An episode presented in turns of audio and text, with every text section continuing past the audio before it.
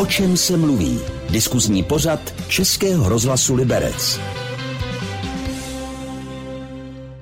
Je páteční večer a u pořadu O čem se mluví vás vítá Jana Švecová. Slovenská prezidentka Zuzana Čaputová ocenila vysokými státními vyznamenáními i několik Čechů.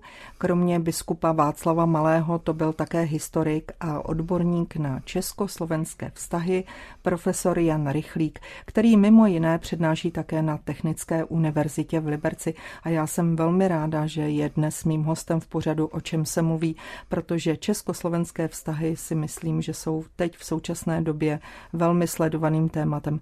Pane profesore, já děkuji za váš čas. Vítejte ve studiu. Dobrý den. Jaké jsou v současné době československé vztahy? Na jaké úrovni? Dá se to vůbec obecně nějak eh, říci? Tak obecně se dá říci, že československé vztahy byly vždy korektní už od rozdělení České a Slovenské federativní republiky, ale pochopitelně s ohledem na to, že v roce 2023 byly na Slovensku volby, a u moci je tam nyní vládní koalice složená ze stranu Smer, eh, stran Hlas a Slovenské národní strany a premiérem je Robert Fico, který eh, se snaží o takovou vstřícnější politiku vůči Rusku, no tak je jasné, že v oblasti zahraniční politiky se české a slovenské priority rozcházejí. Nemyslím, že by to vzájemným vztahům uškodilo, ale na mezinárodním poli myslím, že nějaká užší spolupráce se eh, momentálně předpokládat nedá. K té politice a k těm mezinárodním vztahům se ještě dostaneme. Já jsem měla spíš na mysli obecně, jestli můžete nějak zhodnotit, jak se vnímají oba národy z pohledu lidí, obyvatel obou zemí. Je pochopitelně vždy kvalitativní rozdíl eh, mezi vztahy mezi národy, které žijí v jednom státě a vztahy mezi týmiž národy, z nichž každý už má vlastní národní stát. Ty vztahy se dostávají na kvalitativně zcela odlišnou úroveň. Ale eh, můžeme říci, že Češi obecně vnímají Slováky pozitivně a je to taky opačně. I Češi jsou na Slovensku vnímáni pozitivně v obou případech různé průzkumy veřejného mínění vždy uvádějí ten druhý národ jako eh, nejoblíbenější. Je to dáno pochopitelně jednak tím dlouhodobým soužitím v jednom státě a také podobnou sociální strukturou a podobnou eh, kulturní orientací. Je to stejný civilizační okruh, no a pochopitelně přispívá k tomu i neexistence jazykové bariéry. Přednášíte na Technické univerzitě, jak třeba mladí současní studenti vnímají Slovensko. Je to pro ně jeden z našich sousedů, který mluví právě, jak jste zmínil, nám nejsrozumitelnější e, řečí, anebo tam cítí ještě historicky třeba od rodičů z minulosti nějaké určité vazby, že to byly vlastně naši nejbližší sousedé. Nemyslím, že se to dá nějak ze všeobecnit, je to samozřejmě případ od případu. Jistě intenzivnější vnímání bude u někoho, kdo má ve své rodině příbuzné na Slovensku nebo opačně ale eh, k posunu tady nepochybně došlo. Ti studenti jsou všichni narození už po roku 2000, to znamená, že Československo nepamatují, je to pro ně historie. Vnímají spíše Slovensko jako jeden z našich sousedů, eh, byť právě pro tu jazykovou blízkost ho vnímají jako, dejme tomu, souseda, který je nám asi nejblíže. Na Technické univerzitě studuje v současné době asi 10% Slováků.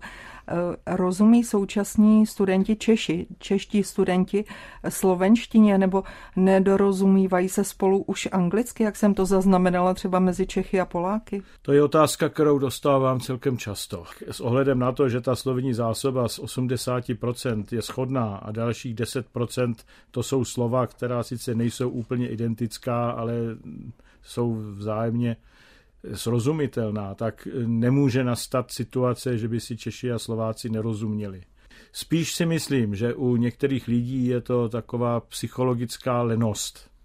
Jestliže já vycházím a priori z toho, že je to cizí jazyk, tak už v mozku eh, mám určitou bariéru, když je to cizí jazyk, tak mu nemůžu rozumět, nebo nemůžu mu rozumět zcela.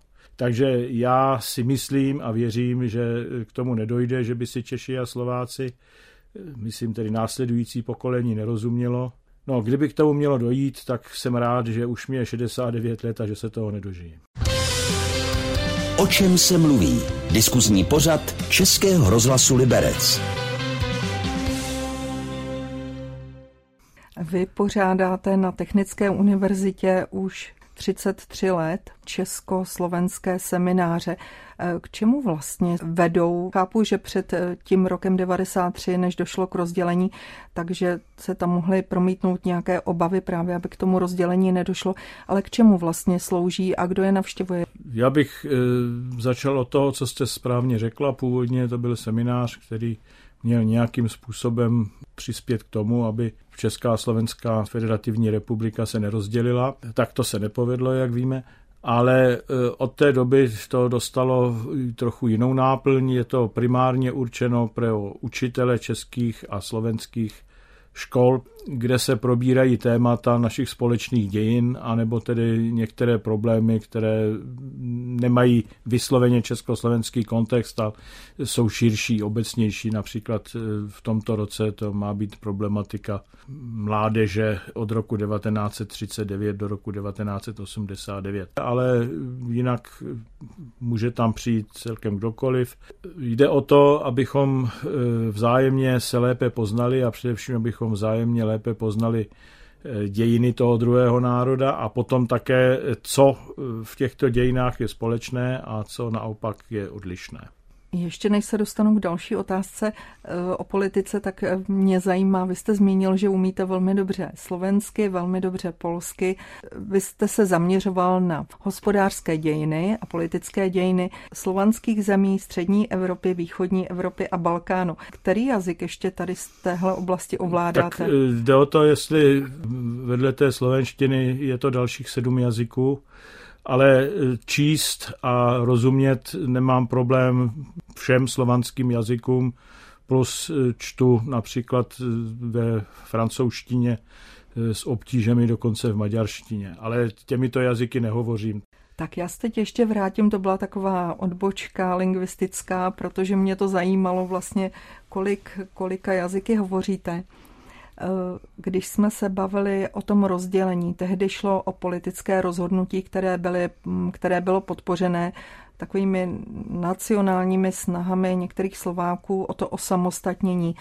Bylo to podle vás dobré rozhodnutí, pragmatické rozhodnutí. Jak to vnímáte jako historik? Máte pocit, že kdybychom eh, zůstali v tom soustátí, v té federaci, že by ty problémy krystalizovaly během těch 30 let, že by to prostě někde v uvozovkách vybublalo?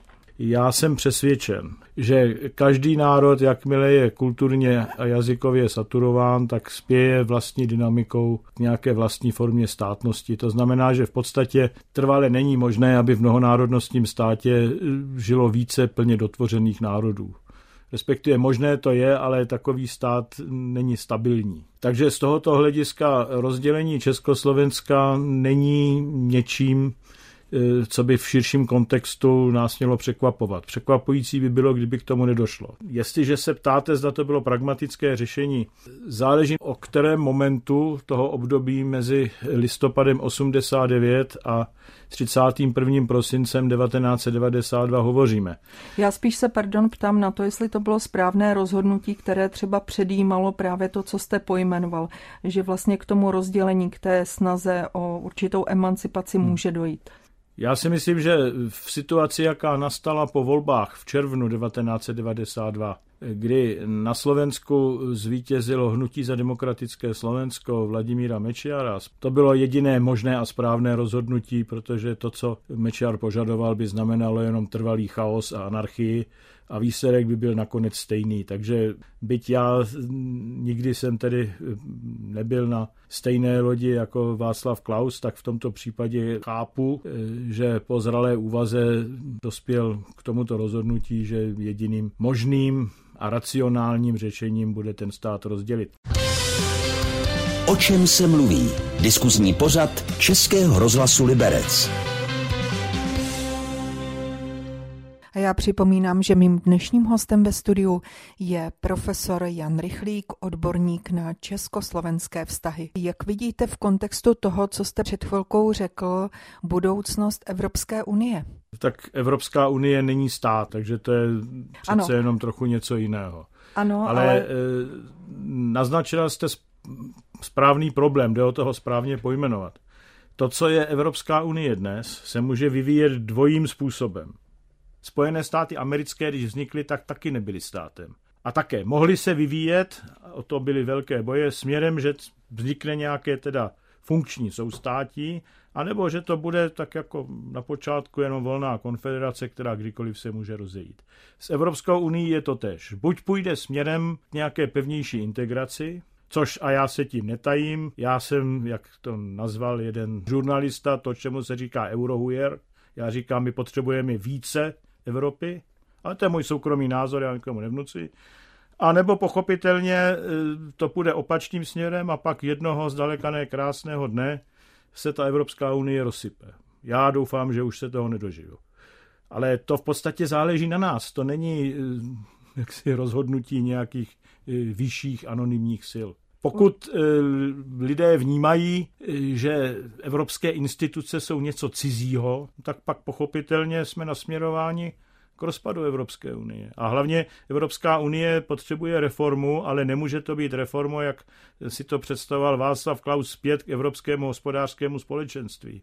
To by nefungovalo. Tak obrovský kolos potřebuje jednotné politické řízení, čili eh, Evropská unie naopak potřebuje eh, aby o zásadních věcech neplatilo rozhodnutí jednomyslné, ale rozhodnutí kvalifikované většiny logicky, kdo se na to podívá bez emocí, no tak si musí položit otázku, jakým právem malé Maďarsko z ani ne deseti miliony obyvatel blokuje rozhodnutí všech ostatních členských států, které dohromady mají několik desítek milionů obyvatel. To přece je absolutně nedemokratické. Ale kam to půjde, to samozřejmě záleží na nás, protože Evropská unie to není něco mimo nás, to jsme přece také my, jsme jejími občany a tudíž také za její vývoj neseme zodpovědnost. O čem se mluví? Diskuzní pořad Českého rozhlasu Liberec. Vy jste získal vysoké státní vyznamenání řád Bílého dvojkříže třetí třídy za rozvoj vztahů mezi Českem a Slovenskem od prezidentky Čaputové, která se rozhodla už nekandidovat. Za několik týdnů se bude rozhodovat o nové hlavě státu. Já vás teď nechci nutit k nějakým predikcím, ale jak vidíte ten současný vývoj, to směřování Slovenska? Ty volby budou určitým signálem. Nezmění mnoho, protože tak jako v České republice i ve Slovenské republice možnosti prezidenta jsou omezené. Ale bude to určitý barometr. Já si myslím, že význam bude v tom, že to ukáže sílu občanské společnosti na Slovensku. Kam Slovensko se bude vyvíjet, já doufám, že se vrátí tedy do linie, která tady byla za všech minulých vlád, mimochodem i za předchozích Ficových vlád. Teď Fico se nestává premiérem poprvé. Když si porovnáte jeho proevropskou politiku, předcházející, no tak toto je obrat o 180 stupňů pomalu. Takže e, já si nemyslím, že to vybočení by bylo něco, co musí být nutně trvanlivé. Určitě ne, podívejme se, k čemu došlo v Polsku. Všichni byli přesvědčeni, že právo a spravedlnost ty volby vyhraje. A ukázalo se, že ne, že lidé se zmobilizovali a řekli, tak už stačilo. Vy jste mluvil o občanské společnosti. Máte pocit, že přes to, co se děje ve světě, že i v západní Evropě sílí takové ty nacionální tendence.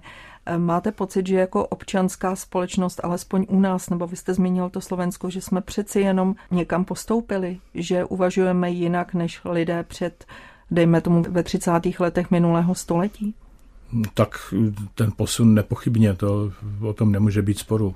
Možná tak toto nevnímáme na první pohled, ale určitě nejen u nás. Je pochopitelné, že ta občanská společnost eh, udělala obrovský pokrok. Když jste zmínila 30. léta, no tak eh, tehdy ta situace vypadala tak, že v podstatě rozhodovaly politické strany, které byly ale stavovskými stranami. Oni to nebylo jako dnes, že chtěli oslovit všechny voliče agrární strana, nejsilnější v městském prostředí, ani vůbec žádné kandidáty nestavěla, protože věděla, že tam ji nikdo volit nebude.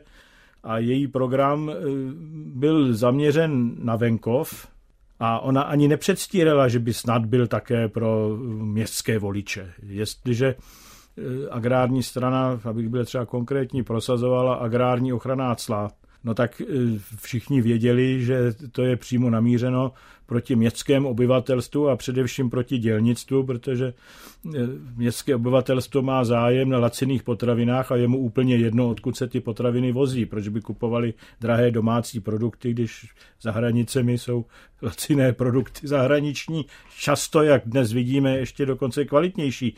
Ale zemědělec to samozřejmě vidí naopak to, že dnes eh, máme koncepce, které se snaží, neříkám, že se jim to povedlo, ale snaží se tedy mít programy pro celou společnost, to je obrovský pokrok, protože eh, nedělejme si iluze, my si často idealizujeme tu první republiku, ale to jistě v podmínkách tehdejší Evropy to byl demokratický stát, ale dnes by neobstála.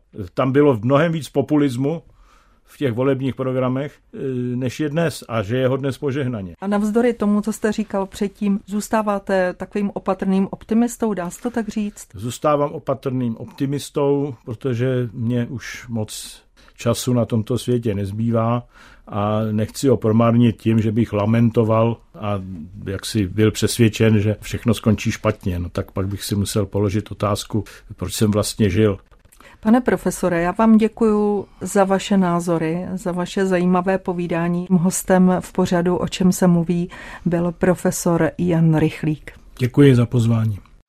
Český rozhlas Liberec, o čem se mluví? Co vás v našem kraji trápí, těší i zajímá? Jaké události hýbou regionem? Jaký dopad na něj budou mít rozhodnutí vlády? Témata pro politiky, ekonomy, ředitele firem a další osobnosti kraje. O čem se mluví? Diskuzní pořad Českého rozhlasu Liberec. Každý pátek po 18. hodině. Český rozhlas Liberec, rádio vašeho kraje.